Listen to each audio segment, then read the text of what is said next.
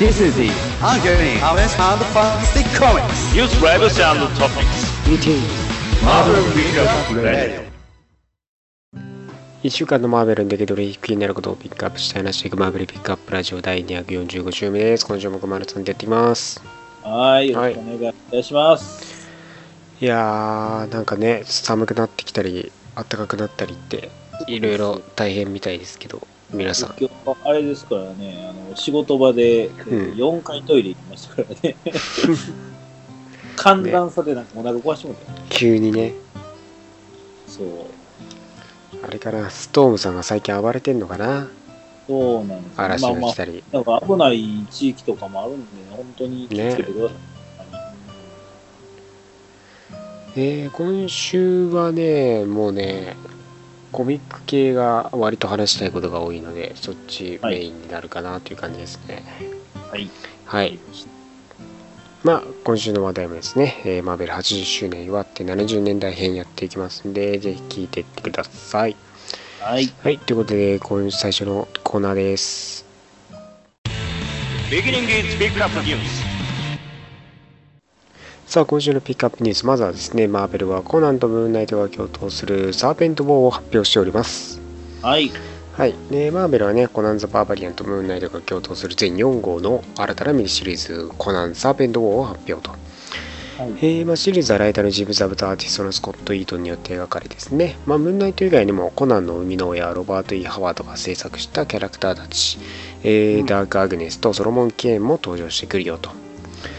はいで、えー蛇の神セットが、えー永遠の闇をね告げるための計画を立てていてエルダーシンワイルドによって、えー時空を超えてね選ばれた戦士たちが彼を止めるためにやってくると、まあ、それが、はい、コナンムーンナイト、えーダークアグネスソロモン系になるというところですね。はい。まあね、えーより大大きなねストーリー展開としてまあロバート・イー・ハワードのこう使ってきたまあある意味で言えばフランチャイズみたいなねキャラクターたちもどんどん追加してくるというマーベルのね計画もありますんでぜひねいろんなキャラクター登場しますんでこちらぜひチェックしておいてくださいはい。はい12月発売予定ですはい。えー、そして12月に発売される2099シリーズのカバーと詳細が公開されておりますはい。はい。で、まあ、11月よりね、えー開始されております2099のワンショットシリーズですけども、えーまあ、現在からね、80年後の未来、未来世界を舞台とするっていうところで、えー今回は、ね、12月は Doom20991 号ですね。うんえーライターのチップス・ダースギーが担当しまして、まあ、ビクターのね、オリジナル部分に、こう、オリジナルのね、感情からこう入っていって、まあ、驚くべきね、プラスアルファを、こう2099ならではのね、プラスアルファを追加していくというところで、まあ、ドゥームさん、限定回帰していくよという形ですね。で、えースパイダーマン2099はニック・スペンサーと、えーホセ・カルロス・シルバーによって描かれですね、まあ、不確実不確実な未来からマーベル・ユニバースを守ろうと奮闘するミゲルを追うというところですね。で、えーこの2099シリーズオメガで、えーまあ、この2099シリーズを、えーまあ、完結に向けて話していくんですけどまあなんかドクター・ドゥームが、えーやっぱりこう一番主導で動いていてまあ誰もヒーローは彼を止めることができないというところで、まあ、未来が終わると言われてますから。おお、このドゥームを終わ2099らせた世界が、はい、未来をね終わらせてしまうのかというところですね。はい。でゴーストライダーも来てて、えーまあこのゴーストライダーのね起源についても再度明かしていくよというところですね。でヴェノム2099ではまあヘルプというところの一言で説明しておりまして何を意味するのかはわからないというところですね。はいまあ各ね、えーワンショット12月より発売予定なのでぜひチェックしておいてくださいはい。はい。えーそして、ソニーが、なんと映画、ナイトモンキーのトレーラーを公開しております。はい。はい。なんとですね、えー劇場公開がされない映画、ナイトモンキー。はい。まあね、えー米国での、えースパイダーマンファーフロムホームのデジタル配信を開始をね、記念したネタ予告として、えーまあ、ステルスシーンをね、フィーチャーした内容になっているよと。はい。はい。えー、まあ、ナイトモンキーって言ってね、その、ニック・フューリーから、こう、真っ黒コスチュームをね、もらって、まあ、スパイダーマンだとね、バレると、あのーピーター行くところにスパイダーマンありっていうことがバレてしまうんで、はい。ね。スパイダーマンじゃないよ、あれはナナイトモンキーだってね、嘘ついてね、はいや。ってました。ナイトモンキーがね、ついに劇場公開しないというところで、あれでもあれやな、ネットがあの時点で、はい。ナイトモンキーって言ってから、あの、ニュースで周知されるまでの、その、速さ、すごいな。ね。そうだったんだよ。まあ、えー日本では11月6日ですね、がデジタル配信開始になっておりますんで、えーまあ、ディスク版12月4日なので、またしばしお待ちください。はい。はい。えーそして映画アベンジャーズエンドゲームがサタン賞で大賞を受賞しております。はい。はい。えー優秀な SF ファンタジーホラー作品に贈られるサタン賞の大賞をですね、映画アベンジャーズエンドゲームが受賞と。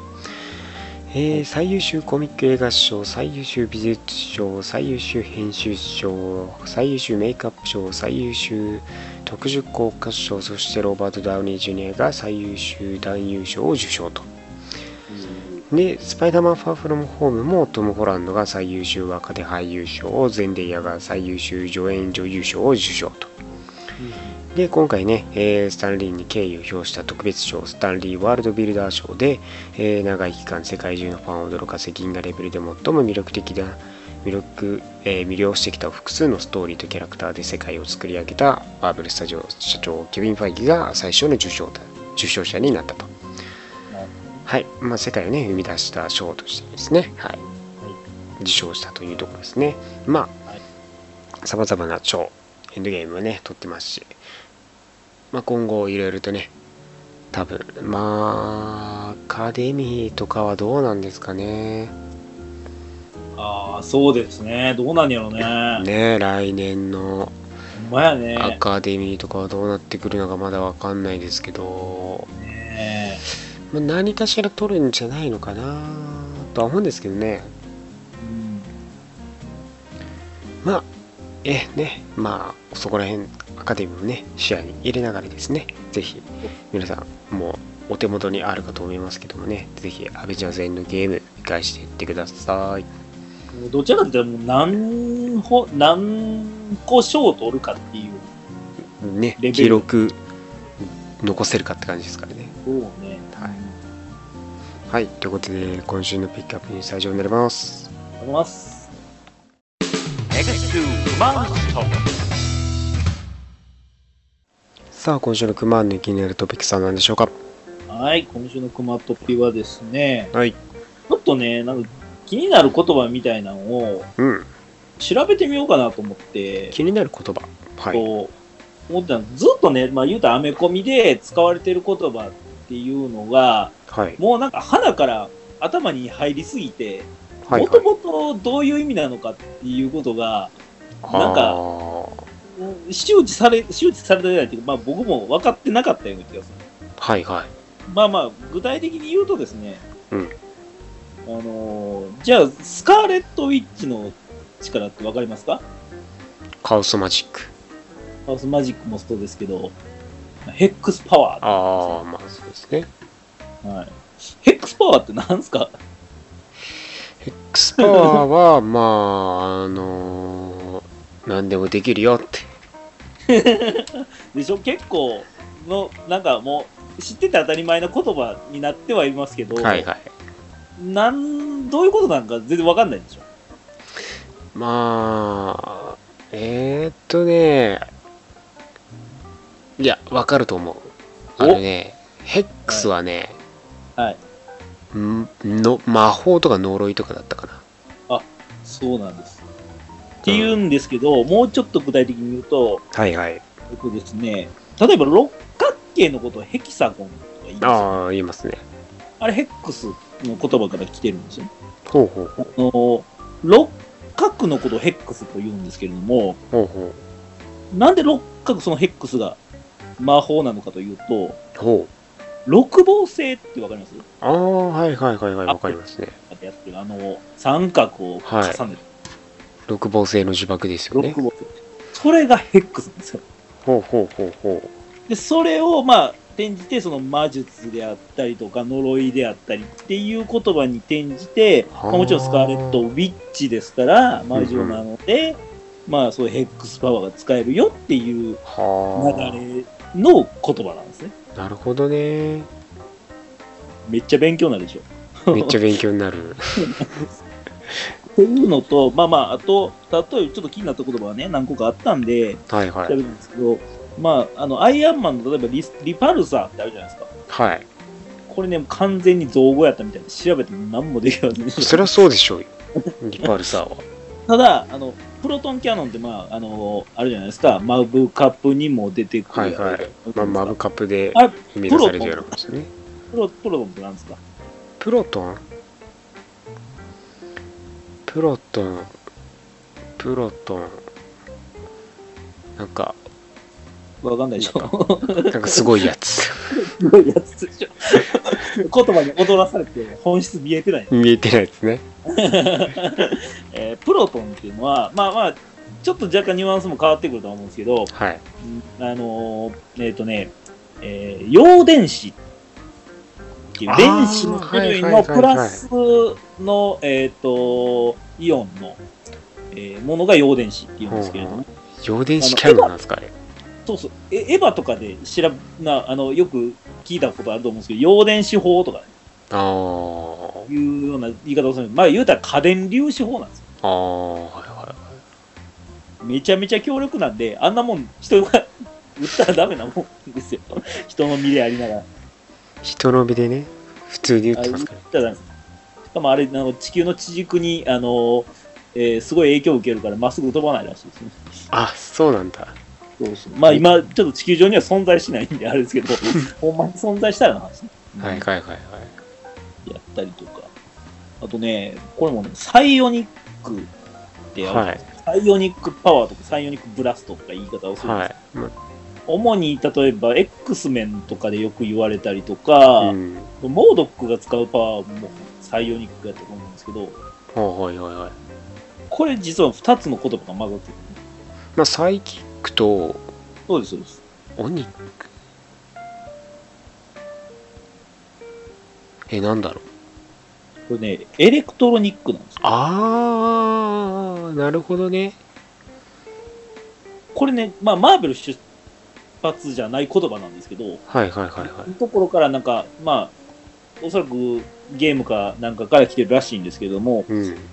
まあ、サイとエレクトロニックで掛け合わせる、まあ、超能力と機械を混ぜ合わせたような言葉。うんうんうんうんまあ、とりあえず強い力っていう意味なんですけれども、サイオニックっていうことらしいです、それで。はあ、はあはあ、なるほどね。まあ、機械的に例えばその超能力を強化しましたよとか、うんうんうんうん、っていうような言葉らしいです。うん。なるほどね。最後なんですけど、これも僕もずっと、なんやろ、形骸化してて、はい。もう頭に入ってて意味分かってなかったんですあの、ギャラクタスが刺激する、ああの、相手のこと、相手というかまあ、石膏のことをなんて言うんですか？ギャラクタスが？ギャラクタスに使えてるもののあー、アルティメットヌリファイヤー。違います。そうじゃないです。なんで？ヘラルド。ヘラルドあー、使えてる方か。使える方って聞こえた。と。そっちじゃない。使えてる方ね。使えてるはいはい。人のことね。ヘラルドね。はい。ヘラルドの意味わかんないでしょ。ヘラルドは金色。銀銀色。銀色。銀色。銀色これね、あの、古代ギリシャの伝令のことらしいです。はあはあはあはあはあ、なるほどね。まあまあ、だから、その、なんでしょう、あの、遣隋使とかでい、あの、うん小野の妹が言ってたみたいな感じですよ。はあ。国家間の、その、い、や、その、話し合いをするときに、うんまあ、王様自ら行くわけにもいかないので、伝令として、その、向かっていく使いのもののことをヘラルド。あちなみに、これの、まあ、古代ギリシャのもう、ルールとしては、そのヘラルドをうん。襲ったりいけないよ。ああ言いますよね。伝令ですからね。そうです。例えば、戦争を停戦しようとしてるのに、送ってきたやつ殺したら、ね、もう、全滅するしかないんで、そんなことしちゃいけないよとか、うん。そういう密約、密約じゃないですけども、約束があって、まあ、へもちろん、ギャラクタスのヘラルドにそんなルールは全然ないんですけれども、あっち一方的だから。なそうです。だから一方、的に星食うって言い出すから。星食うために使わす星、生還伝令なんですよね、これね。まあ選ばすにいってるって感じですもんね。はあ。っていうね、まあまあ、こんなんいっぱいあるでしょ、多分マーベル。ねえ知らんうちに頭の中に入ってるけれども、意味分かってないで使ってるっていうの言葉が、まだまだたくさんあると思うんで、だってオプティックってないやねんって感じだよね。そう、オプティックはね、オプティカルなんでね、多分ね、光です。ああひ光光プラスとね。光学技術みたいな感じ。光学ビームってことだ。そうそうです。いっぱいありそうだな。そう、そういうのいっぱいあると思うんですよ。ちょっと今後も、これ調べてみようと思うんですけど、いろいろ。調べて教えてくださいなんか、悪魔の方からも、もし調べてほしいんだったら言ってください。あわかりましたじゃあぜひ考えておきますはい。はい今週はためになる話ありがとうございましたほんまにためになったよ。なりました Next Comics Living. さあ今週のリーフレビューですはい。はい、えー今週まずはアブソルートカーネージ3号ですね。えーイベント続いておりますアブソルートカーネージですけども、うんまあ、新病棟の神様ヌルのね、えー復活させるためにカーネージが暴走し始めているとで、えーシンビオートと結びついたことがあるキャラクターからですねまあ密かにこうなんか遺伝子コードみたいなのを残してるわけですよねシンビオートは。でそのコーデックスを、えー奪って吸収して、まあ、パワーアップして、まあ、ヌルにヌル召喚しようと、うん。はい動いてるわけですよね。で、まあ、それを感知したヴェノムとスパイダーマンが動き出しててで今回マイルズ君がスコーピオンあの昔ねベルムと結びついたことがあったんで、ね。はい、マックガーがね、はい。と遭遇しててでそこにカーネージ現れて戦ってたんですけども、なんとマイルズ君がカーネージに取り込まれてしまうとはい。はい。で、まあ、ベノムは結局、まあ、えー最終的にね、この、えースコーピオンと一緒にですね、まあ、逃げるんですけど、で、家に帰ってくると、まあ、前回の隊員で話した通りですね、まあ、えーキャップウルバリン、えーシングも一緒にですね、ヒーローたちが、えーここにあや集ってきていたと。はいまあ、新病棟とあの結びついたことがある人物たちですよね。まあ、自分たちもコーデックスがあるんでっていうんで、えーまあ、それを除去するのにメーカーが、えー機械を装置をね生み出そうとしていたんですけどうん。まあそのメーカーはあの新病棟に、えーえーっとハイブリッド系のね、えー4体のシンビオートに、えー捕まっちゃって、えーまあ、倒された、まあ、どっか消えちゃったよっていう感じなんですけどねで、えーまあ、戻ってきてて、まあ、息子もね、えーまあ、あのヴェノムのね、えーヴェノムっていうか、あのエディのね、えー息子ちゃんディえディランも、まあはい。あの無事だったんですけどうん。でスリーパーはねあの消えたかと思ったら猫にね結びついていたと。多分野良猫でしょうね。野良猫の野良猫の体借りて Hello Eddie って挨拶しますけどね まあそんな感じで装置をねブルース・バナーが、えー一応ね、えー装置を完成させようとしていてまあその最終実験としてキャップが志願して、えー最後ね起動装置を起動しようとしている時にですねエディが現れるんですね。んと思うじゃないですか。うん。エディがいるのにエディが現れる。もちろん彼はカーネージだったとはいはいカーネージが装置を破壊しに来た来ていたと。実は。はい。ではいまあね本性を表してまあ部下たちをねどんどんどんどん投入していくんですけど。えー、まあ新病棟ベロム新病棟から他の人物に結びついてしまうるっていう時になんとね厄介なことにブルース・バナーにぶつぶついちゃって。やばい。はい。はい。We are Hulk と言ってねはい、ハルクがベノム化してカーネージをぶっ殺しに行きます やばいよという流れになってますねー。うわー。ハルクか、ハルクカネじゃない、ハルクベノムか。ハルクベノムハルクベノムは厄介よ、そら。カーネージすら止められないかもしれない止められないかもしれない。ねはいまあね、えーそんな感じで、えーあと2号ですね、えー1号追加されたのではい。はい。全5号になってますね残り2号ですね、ぜひチェックしてみてください。で、わかんないですね、展開どうなるかね。どうなるのかね、ね。まあ、カーネージもなかなかの暴走具合ですからね。そうですね。えー、そして、スパイダーマン、J.J. エイブラムスによるスパイダーマン1号、来ております。はい。これがまた問題作で、お。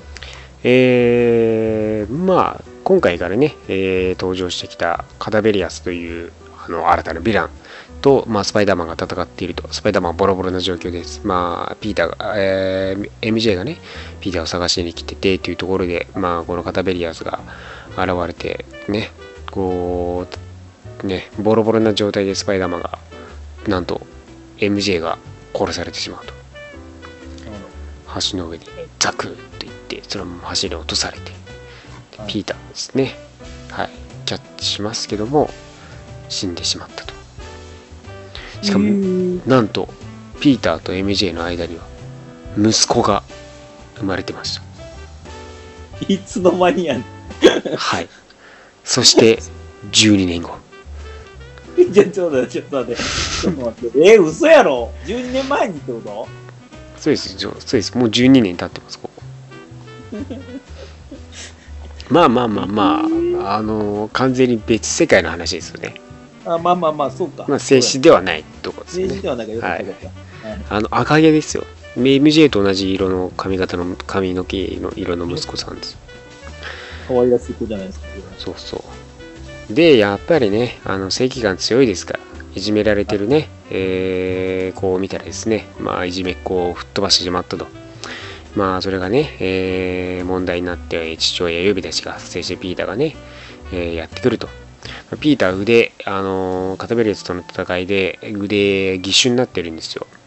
右腕が、あのフック型の義手になってて。でまあ、ピーターは、えースパイダーマンを辞めて、えージャーナリストとしてね世界を旅してるんですよ。なんではい、自由な。そうなんです。でまあだから子供とねこの息子ベンベンっていうんです。まあねベン・パーカーっていうんですけど。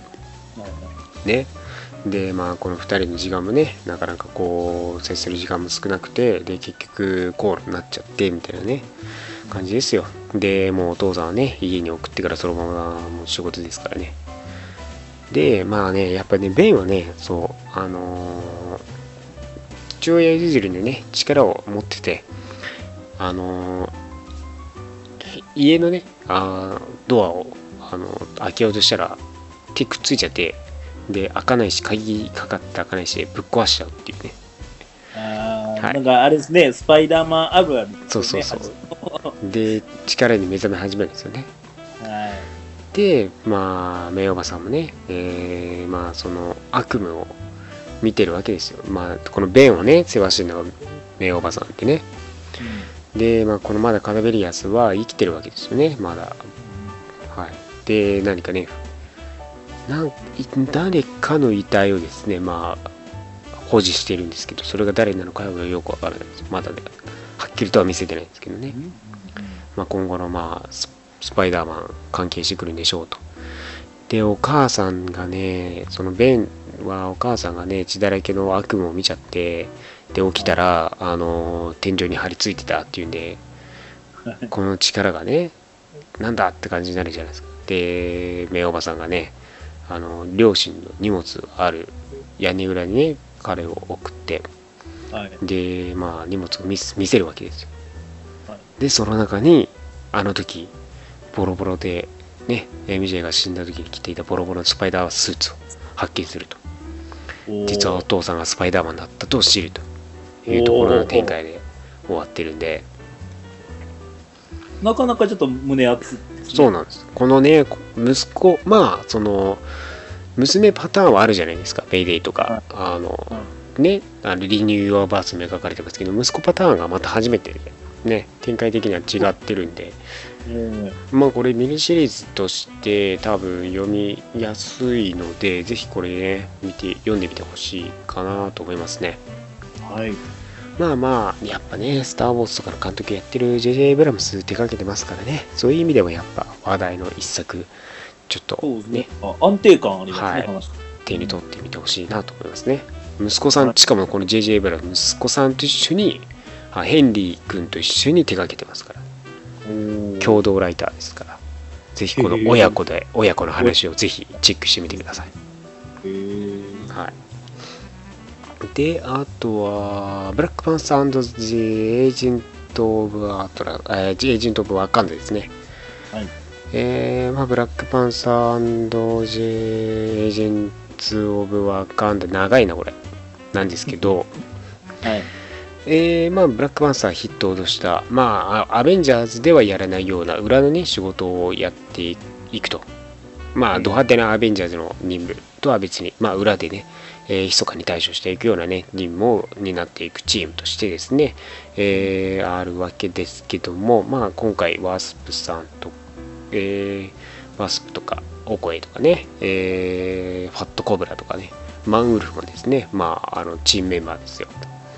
で、まあ、各ね、えーメンバー頑張って活動していて、ねまあ、マンフマンウルフが暴走しそうになったら、ジャネットさんがなだめて止めたりとかね、そういうやり取りもあり、まあ、オコエがね、いろいろ頑張ってこう、取りまとめっていうか、仕切ってるというか、状況を把握してるのが、なんかまた面白いですよね。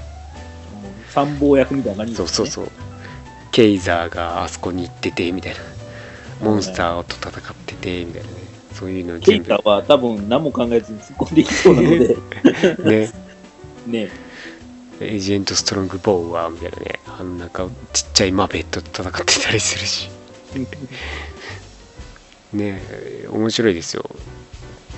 そう。そうでまあえーこのファットコブラと、えーワスプさんがねでまあブラックパンサーとお声と一緒にですねまあこう街にオクラホマにね行くんですけど、まあ、そこでな現実的には見えてはいないんですけどまあ特定ね開けるとその中に入っていくとあのモンスターたちが暴れてて一般市民がね襲われていると、はい。まあ、エイリアンが襲ってきていてまあそのなんか嵐が吹き荒れてる状態なんですよ。その裏の状態だと、うん。まあか、赤い雷になってて空は赤くみたいな。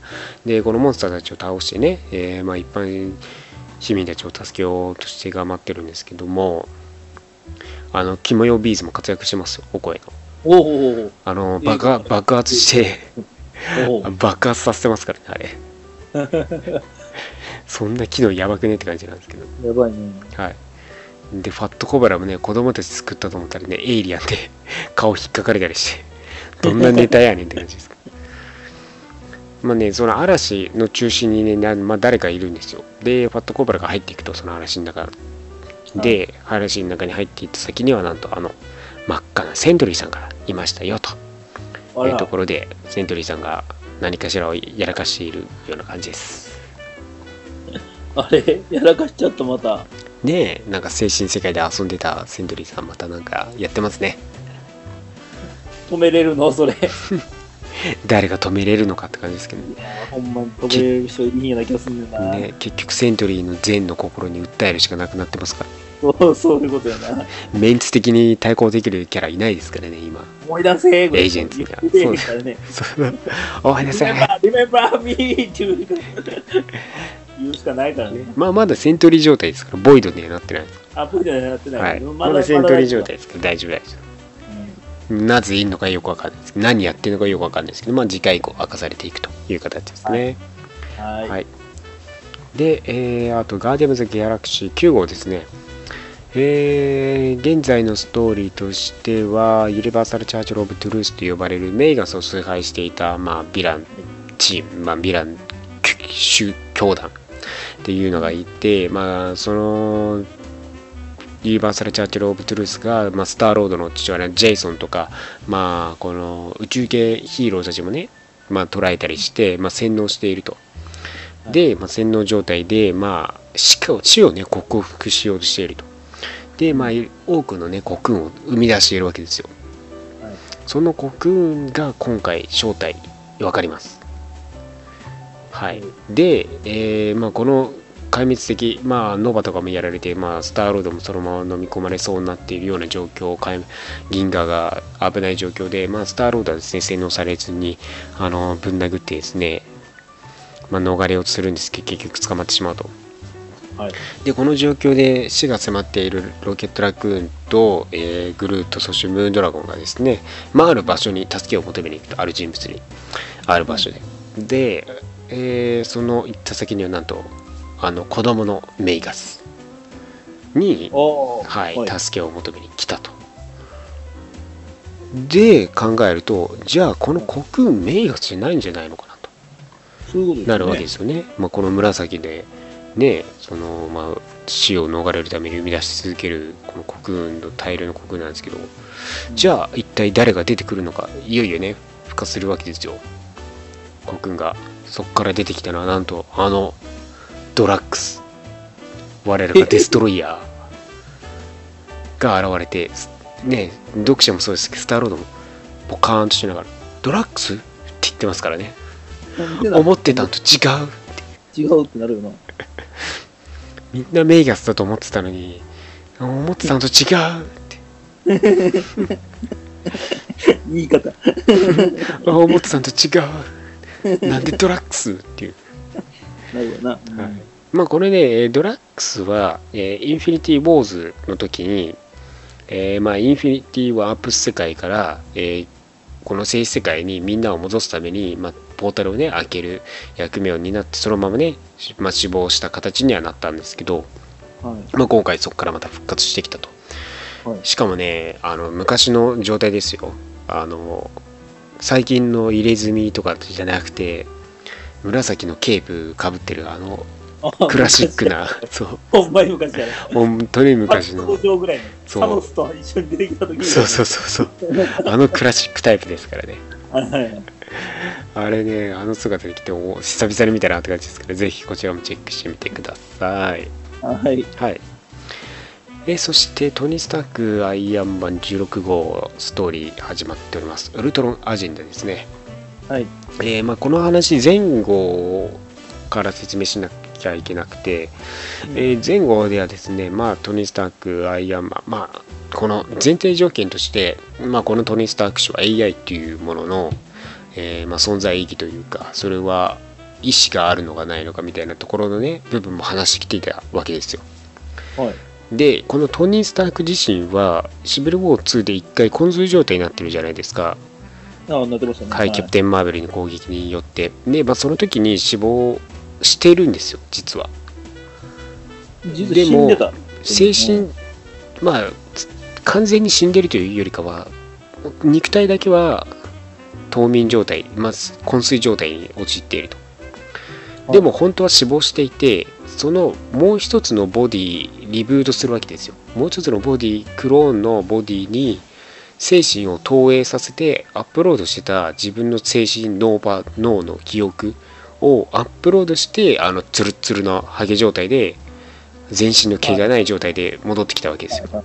なるほどね。まあまあ、はいまあ、まあ本当にクローンって感じ。そうなんで彼としてはバ自分のね精神をバックアップを取っててじゃあその人間の精神バックアップを取ってたトニーっていうのは AI と何が違うのかっていう機械のバックアップを取りますでフライデーのバックアップ取ってました。フライデー生き返らせます。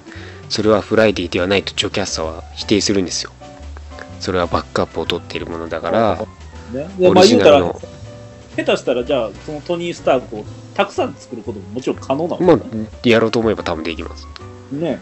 でどれが本物かって話そうなんでそのトニーっていうのがそれこそが人間。じゃあ何が人間で何が機械っていうその住み分けをされているのかで AI っていう意思意識の問題っていうのを投影してるわけですよね。もうそういうのをつ扱ってきてるわけですよ。はい、で今回この機械と人間の狭間にいる今のウルトロンピムトロンがいるわけじゃないですか。ピルピムとウルトロンが融合している。半分人間半分機械みたいなね。このウルトロンピムトロンが現れてまあある意味ではトニーとは真逆な状態なんですよね。はい。トニーは人間の状態から機械の衣を覆っていると。はい。でもウルトロンは機械の状態から人間の衣を覆い始めたと。ある意味では正反対なうん。その対象をこう描いていっている描いていくさこのストーリーになっていくんですね。はい。でウルトロン、まあ、現在ね、えーアルノ・スターク、えーあのーえートニーの、えーハワードの本当の息子、まあ、いわゆる、あのー義理の兄アルノ・スタークですね。いや、はい兄か兄だな。ん？兄か？先に生まれたのトニーか。義理の兄の、あまあ、兄のはずやとあるあるのが先に生まれてるか。のはず。一応。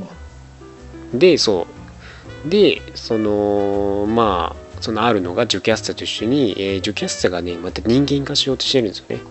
機械の体から、まあ、それを手助けしているわけですけども、まあ、そこにウルトロンピムピムトロンが現れるわけですよね。はい、でピムトロンはジョキャスタまあもともとね彼の花嫁となるように作り作り出されていたわけじゃないですかジョキャスタはでそのジョキャスタを連れていくと。はい。はい。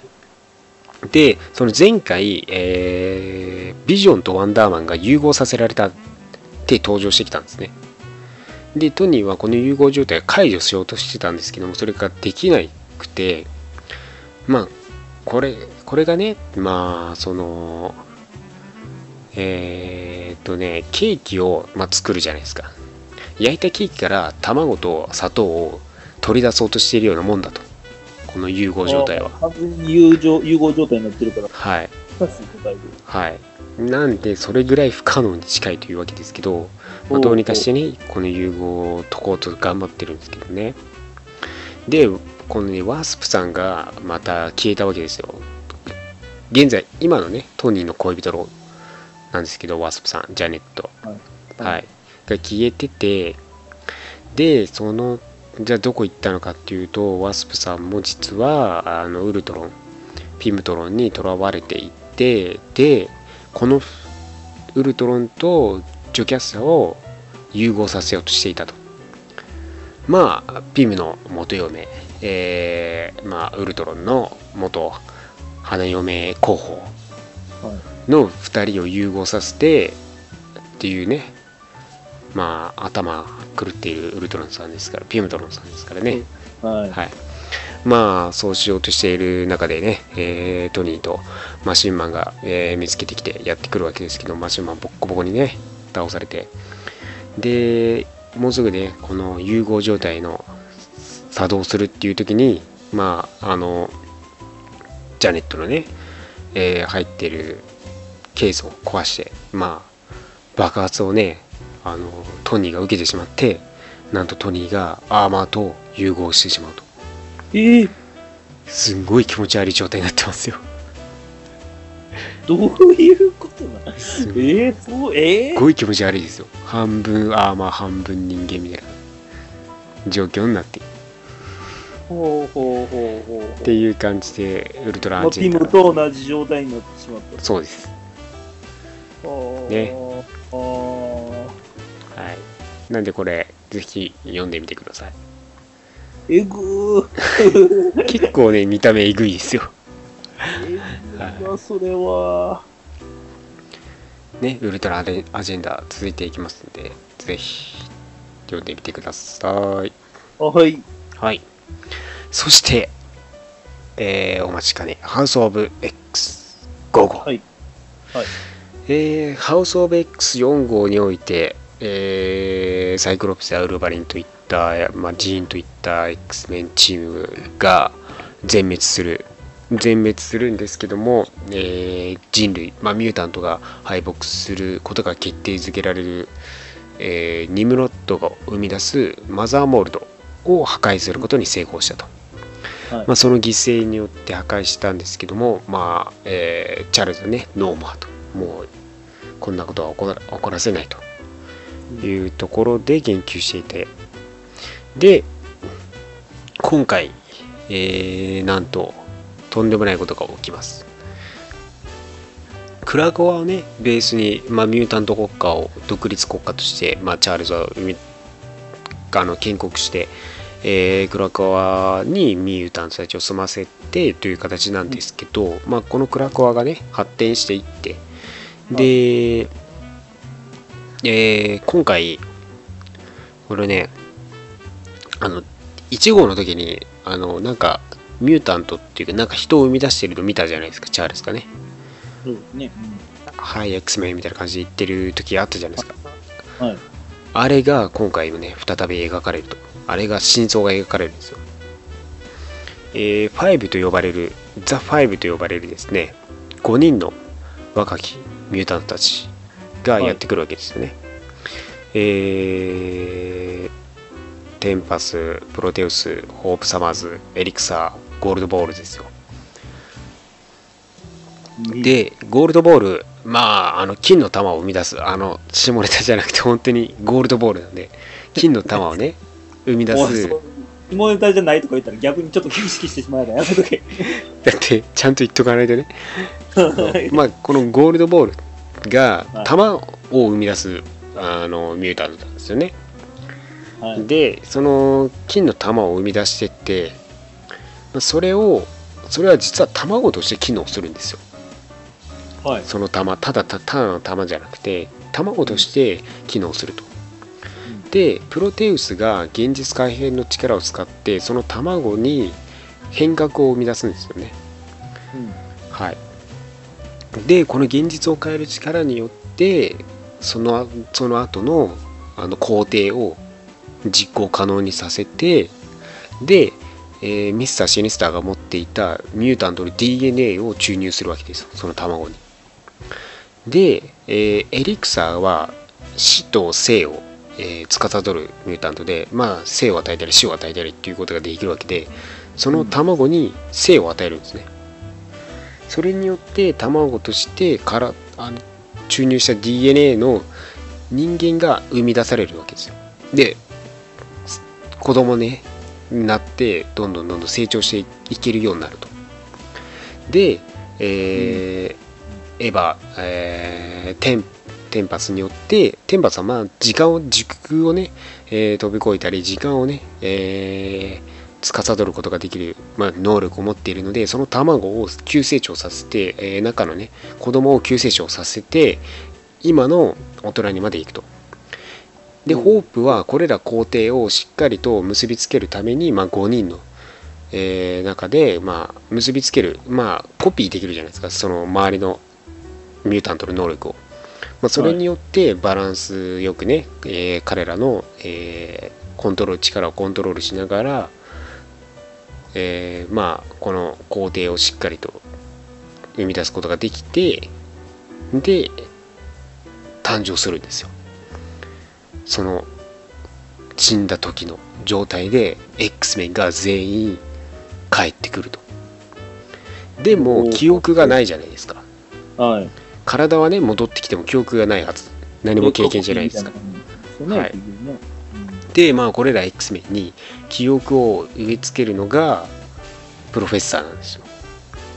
で実はこのセレブロはミュータントたちの記憶を全部コピーバックアップを取ってたわけですよね。常に。うんはい。で彼らの死の直前の記憶もバックアップを取っていて、はい。それをはい入れることによって彼らはその死んだタイミングからまた復活を果たすと なんかその話さっきも聞いたような気がするんですけど。まあねあのとんそれまあこのこの工程によってですねまああの、まあ、ミュータントはね最大の敵死から逃れることができると絶対失敗するやん、でもそんな。まあマグニート曰くこれを超越と呼んでますよ超越。はいこのプロセスは超越と呼ばれておりますからほうほはいえ、それ何それ英語で何時でウルトラって言ってんの何えーっとね、英語だと、えーっとト、トランセンス、トランセンデンスですね。あ、トランセンデンスの、はいはい、はい映画にもなったタイトル。はいはいはい。はいね、ということですよ。で、うんそのね、まあ、その復活するっていうのはいいんですけど、まあ、そのね、ザ・ファイブはね、もう英雄的なね、扱いで、キャーファイブみたいな感じになるわけですよね。で、その、え復活した X メンたちがね、まあ、お披露目されるわけですよ、またね。彼らの犠牲によって彼らを復活してっていうんで、ミュータントたちの前に現れて、でもはい。なぜか裸の状態のままで服着させてもらえないっていう、あの裸を全ミュータントにさらされるっていう、なぜなぜかね、やってて、で、まあ、再確認する上で、えーストームさんがね、仕切ってるわけですよ。はいで、サイクロプスに、あなたの名前はっつって、まあ、サイクロプス・スコット・サマーズって答えるわけですよ。はいで、まあ、そういう感じでね、その、そのやり取りをしていって、最後に、彼は何だって聞くわけですよ。その、周りの感情にね。そしたらみんなが、ミュータントって言うんですよ。それをね、繰り返すの。なんか、ああれやな。あなたの名前はつって。そう、マーベルガール、ジーン・グレイ。ね、めっちゃそういうのやりかして、彼女は誰だ彼女は何だミュータントって言ってる。めちゃくちゃやばい宗教団体みたいになってるんですよい。や、マジ宗教団体やろ、それ。やばくないっすか？ねいや、やばいね。それなんか、えー、大丈夫なんかな、それ。もうね心配やわ、それ。だってこの裸のだって X メンをミュータントたちの中でね歩いてってあの後ろからね合コが差し込みながらあの ミンミュータントたちがみんな周りから手を伸ばすっていうやばい風景描いてますからねほんまにやばい。マジ宗教ですよだってねでまあ、えー数日後ですか？で一応エマさんとビーストと、まあ、プロフェッサーがね外交として、えーまあ、発展していると。結構ね外交も進んでいて、えーまあ、人類でね、えー有用となる、まあ、薬、まあ、クラコアから生み出される、ね、薬を、えー提供しているというところで、まあ、そこから資金とかいろいろとね、えー取引しているわけで。で、今ね、そうあのー外交しているのは、イランとかマドリプール、ノースコリアとかね、あとラトベリアも、ロシアもですね、やってますね。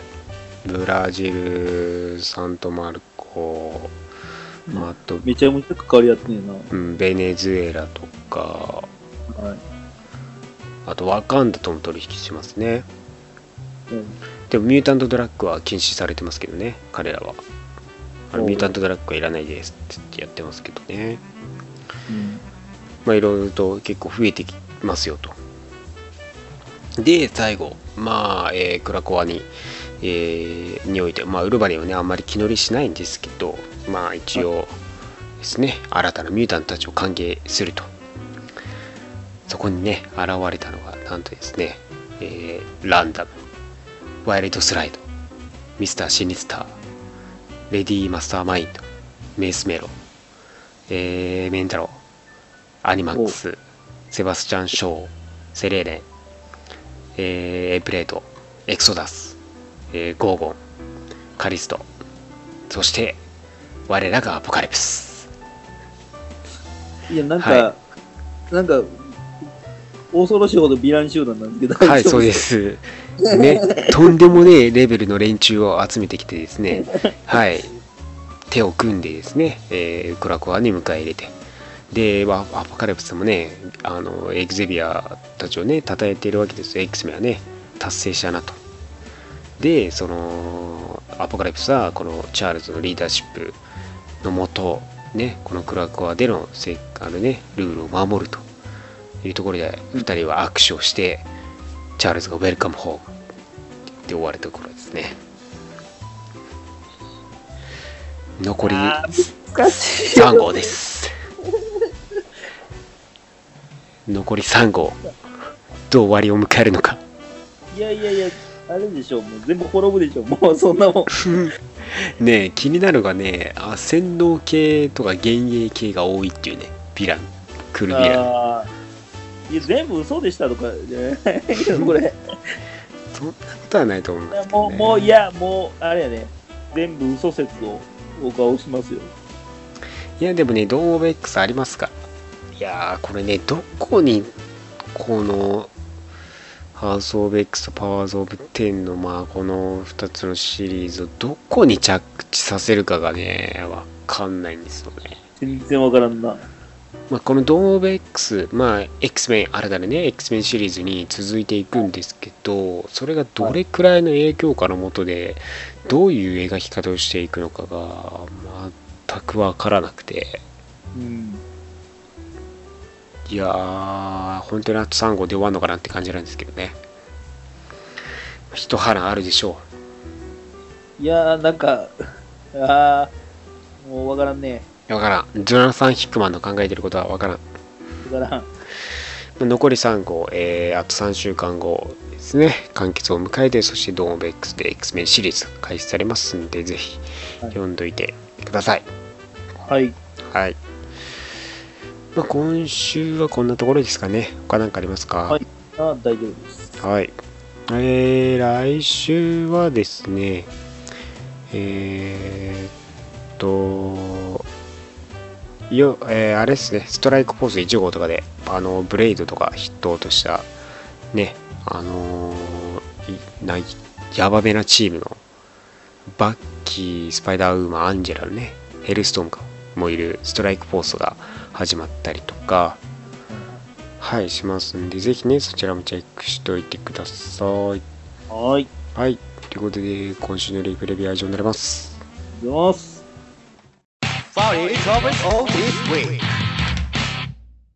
さあ、今週の話題は、マーベル80周年マーベルを振り返る70年代編です。はい。はい。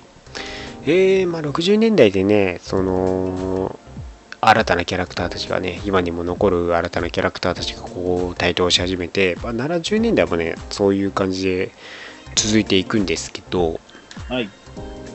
まあ70年代のキャラクターたちはね、やっぱりね、印象深いキャラクター多いわけですよ。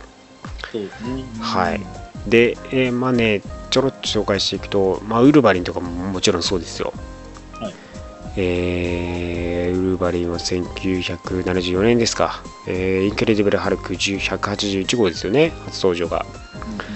で、あとパニッシャーとかもいますしね、アメージング・スパイダーマン129号とかね。まあね、そう考えていくといろんなキャラクターも70年代印象深いキャラクターたちどんどん出てくるんですけど、まああとルーク・ケイジとか、ゴーストライダーも出てきてますよね。はいはい。そこら辺の、なんでしょう、クライムファイター的な役割感じの、そう。いっぱい出てきます、ね。こう、そう、このせ時代になるとクライムファイターとか、まあ、ストリート系のキャラクターの登場も多いのかもしれないですね。シャンチーとかもそうですしね。まあミスティーナイトとかも出てきてますしね。そうね。あと、アダム・ウォーロックとかね。ガモーラとか。で、はい。やっぱり、例のあいつ、サノスさんも出てきてますよ。ああ、そうですね。ね。えー、アイアンマン55号ですよね。そうです。アイアンマンってと初登場してますからね。そう。同時にドラッグスからね。そうそうそうそう。ねえ、アイアンマンとドラッグスが初登場の時に協力してますからね、だって。そうです。そうそう。で、あとは、そうね、キャロルさんのミズ・マーブルとかね。うんうん。そう、あと、ハワーズ・アタックとかも出てきてますけど、まあね、まあ、いろんなキャラクター、やっぱり70年代も出てくるわけですよ。はい。で、まあそうですね、大体ここら辺、まあそうですね、いろんな、まあ、ブレイドとかも出てきてるか、ヘルストームとかね、ででもやっぱりなんか、X メンの時代のその、の2期メンバそうなんですよね、ー。うん。そのイメージがやっぱりそうそう、時代ではありますね。あ、ムーンナイトも出てきてるわ。ムーンナイトか。そう、ストリート系っていうか、ね、割とだから本当にそういう系のキャラクター多いね。いろんなところでこう街に一角を守っているようなヒーローたちは結構ここら辺でも増えてきているのかなって感じですよね。マンシングまで。あマンシングもいますね。3D マンとか。3D が名ね。前だけ変わってますけど。そうそう。あとノーバーとかもいますね。うんうん。そうそうそあ、そうですね、ノーバー。う。うん。あとスコットラングのアントマンも70年代だ。はい。まあ、やっぱ2期の X メンの印象でかくて、まあ、その、新たにね、その、追加メンバーっていう感じ、ジャイアントサイズ X メン1号で、えー、まあ、囚われてしまった、ね、1期目のメンバーにプラスで、こう、2期目、彼らを助けるために2期目っていうんです、ドームとか、コロッサスナイトクローラー、はい。ですよね。で、サンファイアもちょっとだけとか、バンシーとかか。もういて、あとサンダーバードもいたんですけどね、すぐ死亡してしまうとね、2回目の任務で死亡してしまうっていう流れもあるんですけど、まあまあ、それは、まあだってこ、そうね、で、こっから、その X メン人気って再熱するわけじゃないそうですねですか。。流れが、まあ、2期と1期が合流してからですよね。そうそうそうそう。これね、一応このタイミングのオムニバスを持ってるんですけど、おうそう、やっぱね、印象が結構変わりますよね。なんていうかね。まあ、初期メンバーもそれなりに、まあ、特色はあるんですけど、バリエーションというか、能力的に派手にもなってばななってくるし、ね、もうなんかその、ミュータント能力っていうのの、なんでしょう、描き方が慣れてきて、うん、その、もっとちょっとこだわった能力を出そうぜみたいな頃かもしうん。れない。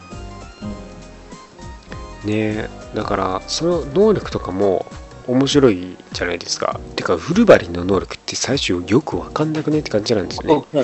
ただ詰め出すおっさんって感じじゃないですか。それだけででもかっこよかったけどね。そう、詰め出すおっさんが異常にかっこいいっていうのはね、すごいですよね、ある意味で。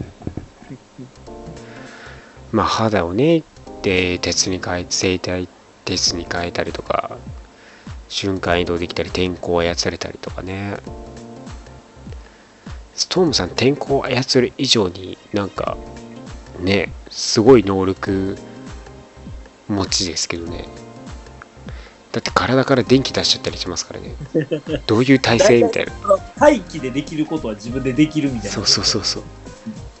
どういう体勢って感じですけどね。そういうなんか水生み出したりとかできたりしてね、その ねえまあ、雨降らせてとか作れるんでしょうけどね。ね。そう。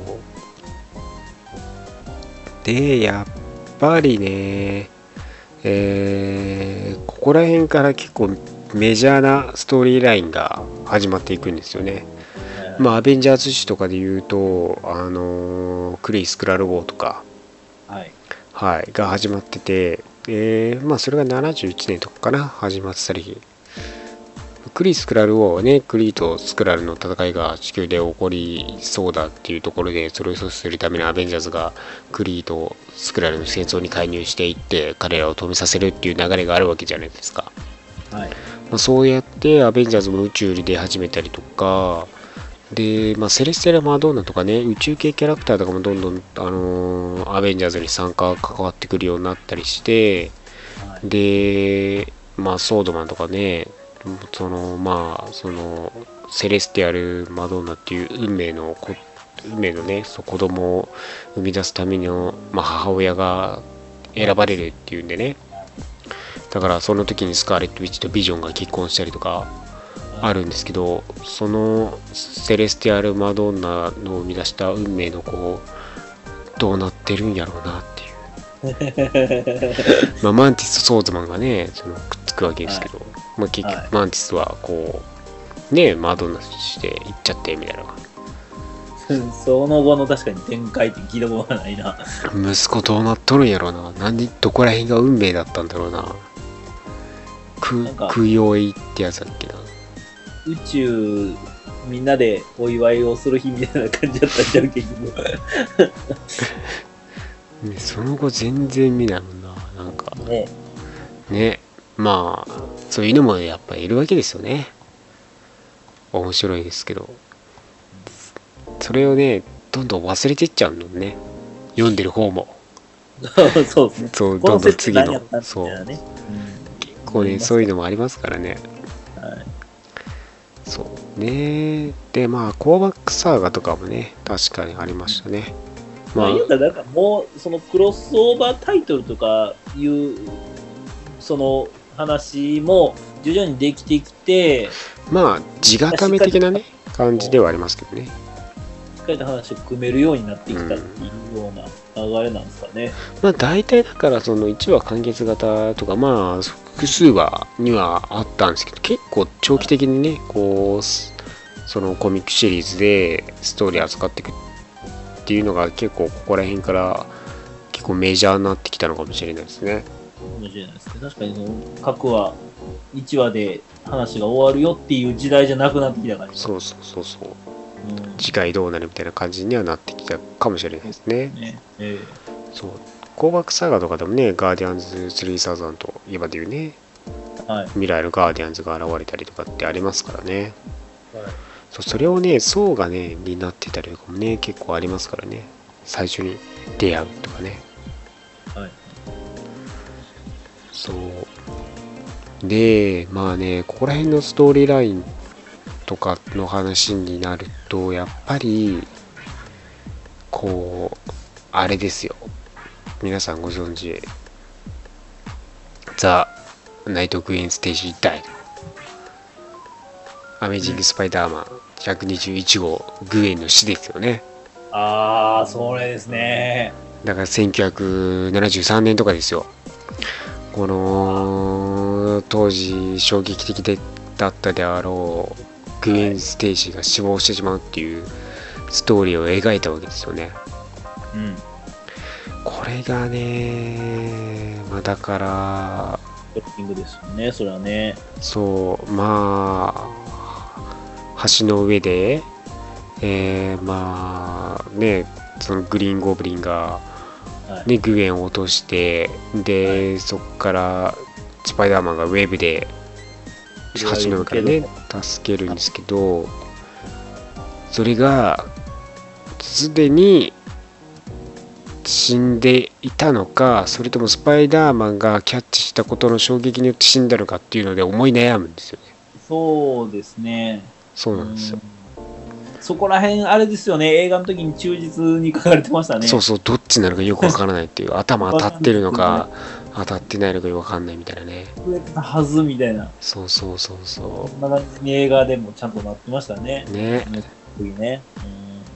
そう。ねこれねこれグエンを殺すっていうのはね多分ですねこの読んでてもね誰も思わないですよねやっぱヒロインって助けられ続ける感じの印象ってあるじゃないですかうんはい。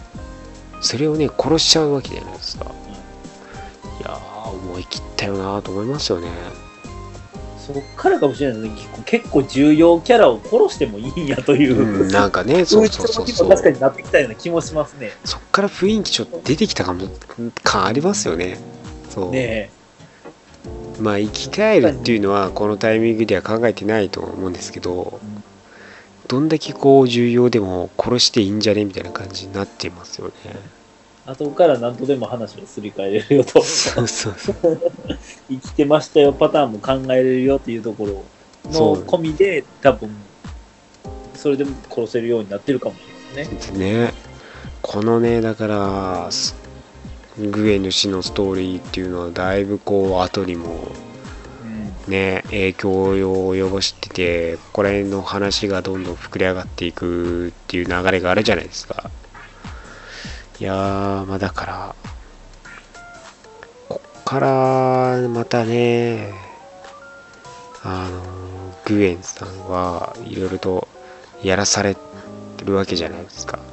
クローンとかねまあねだからここにはじここのねその死の描き方っていうのはねだいぶ影響がやっぱ大きかったなっていうね。だってグエンいるとなんか死ぬんじゃねってどうしても思わされますもんね。今でこそそのスパイダーグエンっていうねキャラクターが確立されてて、はい。まあ、グエン新たなグエン像みたいなのができてきてるじゃないですかああ、そうかもしれないですね。ねだからそういうところを踏まえたらだいぶ変わってますよね別次元って便利でねいいですよね新たなキャラクターを生み出せてもまあメインストーリーで殺してもこっちでやれるしみたいな感じになるもんいやうん、かもしれないですね。うん。確かにその異世界での自分ってなったらもう何しようかっていう話になってくる。ねうん。まああとはそうアベンジャーズとかでもあキャップキャップ種だとねそのマットになったりとかねしてますしねはいはい。その頃ですかね。そうそのまあ政府とね一悶着を起こしてまあ政府はそもそも信用できないっていうね。まあ、あれですよね。その、敵を追ってたら大統領にたどり着いちゃった事件の そうそうそう。はい。大統領が敵の組織に取り込まれてたよって。はい。こんなにやってられないよ。ってね。やだ、こんな国やめるわ。ね。シークレットエンパイアでしたからね。それこそ。はい。ね。えそれでやめやってられんわって思ってあの数号で帰りますからね2桁いかないで帰ってきますからね。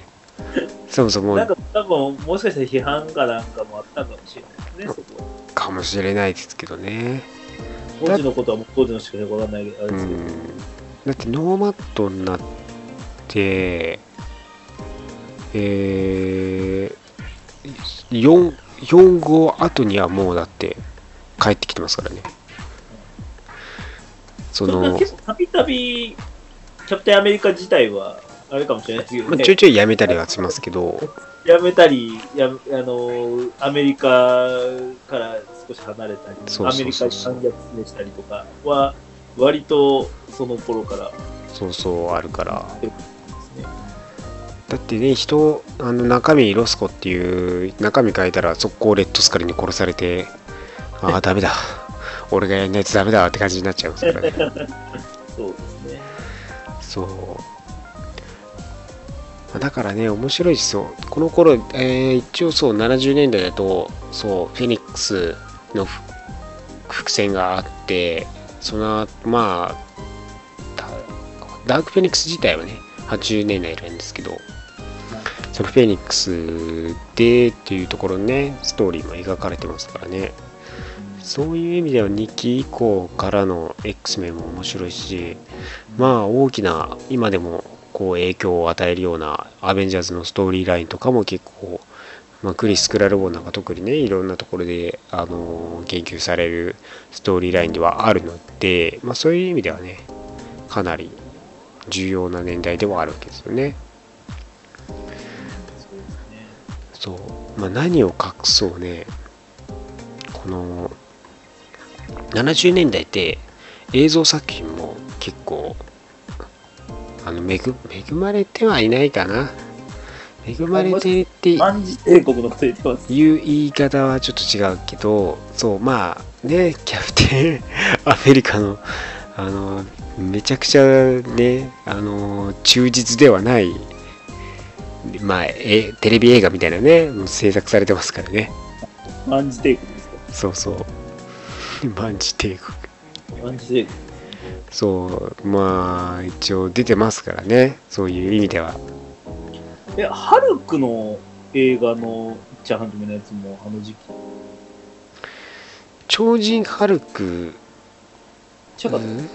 超人ハルクはえーっとドラマの方ですかね。あドラマか。ドラマ。ドラマの方だったらえーっとね確か77年からなんで。そうそうそう。うんそうなんです。だから映像作品ね結構恵まれてるんですよねここね。もうなんかっていうかもうそのキャラクター自体がもう一般人にも振動してたっていうことなのかもしれない。ね浸透し始めるきっかけにも多分なってると思うし。10年経ってまあ、その、こういうキャラクターがいいねんねと読んでへん人も周知し始めたことが70年代なのかもしれない。そうそうそうそう。だから結構映像でこういろいろとこうし試行錯誤しながら、えーやり始めてるのがこの年代なのかなっていうところの印象も結構あるんですよね。でやっぱりこのまあキャプテンアメリカ万事帝国まあ、キャプテンアメリカの万事帝国じゃなくて、あの、もっと前の方か。キャプテンアメリカの、なんだっけ。えー、っとね、もっとダサいやつ。なんかヘルメットかぶってるやつ。バイクの。あーあー、なるほどね。そうそう、あっちがね、70年代。はいはいはい。ちゃんださやつな。そうそう、い あの、なんかもう原作とかけ離れている。動いてるところは全く見たことない。あれか、帝国の野望の方か。帝国の野望。かな。え、違う、万事帝国名前がね、タイトルがね、若干似てんだよな。なんか。そう、そのバイバイク乗る方ですよね。クソダサい。で、縦が、あの白い部分が透明っていうやつ。はいそうそう。ねえ。まあ、えー、まあ、その作品もありますけど、やっぱり我らが、東映版スパイダーマン。お、これ70年代ですから。そうですね。これね、やっぱだから、まあ、レオパルドンとかね、この独自の作品出てきてますけど、そう、まあ、このスパイダーマンやっぱ特撮として、えー一応ね、制作されていて、その、まあ、マーベルとの契約で、えーまあ、使用許可が下りてる、東映との使用許可が下りてて、で、まあスパイダーマン使って、特撮作品作って、で、レオパルドンとかね、まあ描かれてるわけですよ。新たにね、こう独自設定としてね、出てきたりとか。まあ、そうですね。それ、もし、例えばスパイダーマンじゃなかったら、また違ってたかもしれないですね。ねね独自のだってま東映の歴史が違ってたかもしれないですね。そうなってくるとね。巨大ロボットとかもね、そうですしね。ななかったかもしれない。スーパーセンター自体がそんなしなかったとそうそうそうそう。思う。これスパイダーマンじじゃなかったら、どうなってたんだろうな。うん、ねスパイダーマンって、この世界的に人気になるし、日本でも今周知されてるようなキャラクターじゃないですか。うこれがね、また、誰だ？う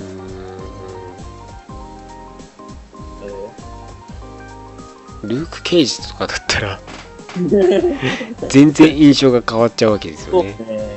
ルーク・ケイジロボみたいなの乗ってたら、本当だ。なんかアメリカのアウトローが来日して、日本に住み着いてみたいな。あどうするの？ロボットのなんか、なんやろ、鉄条網で絡める。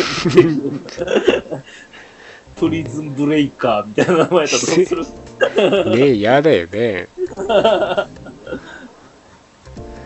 そうそう。まあだから、スパイダーマンがやっぱまあ日本でも人気になるっていうか、知られるようになったのってやっぱ重要なところだと思うんですよね。そうなんかもう最近まで聞いたら、なんかスパイダーマンのことを東映発祥やと思ってた人をまだ最近見かけましたよ。ええそんぐらいだから、そのインパクトはあったんでしょ？う、東映版は。まあ、それぐらいやっぱりね、印象深いうんところありますよね。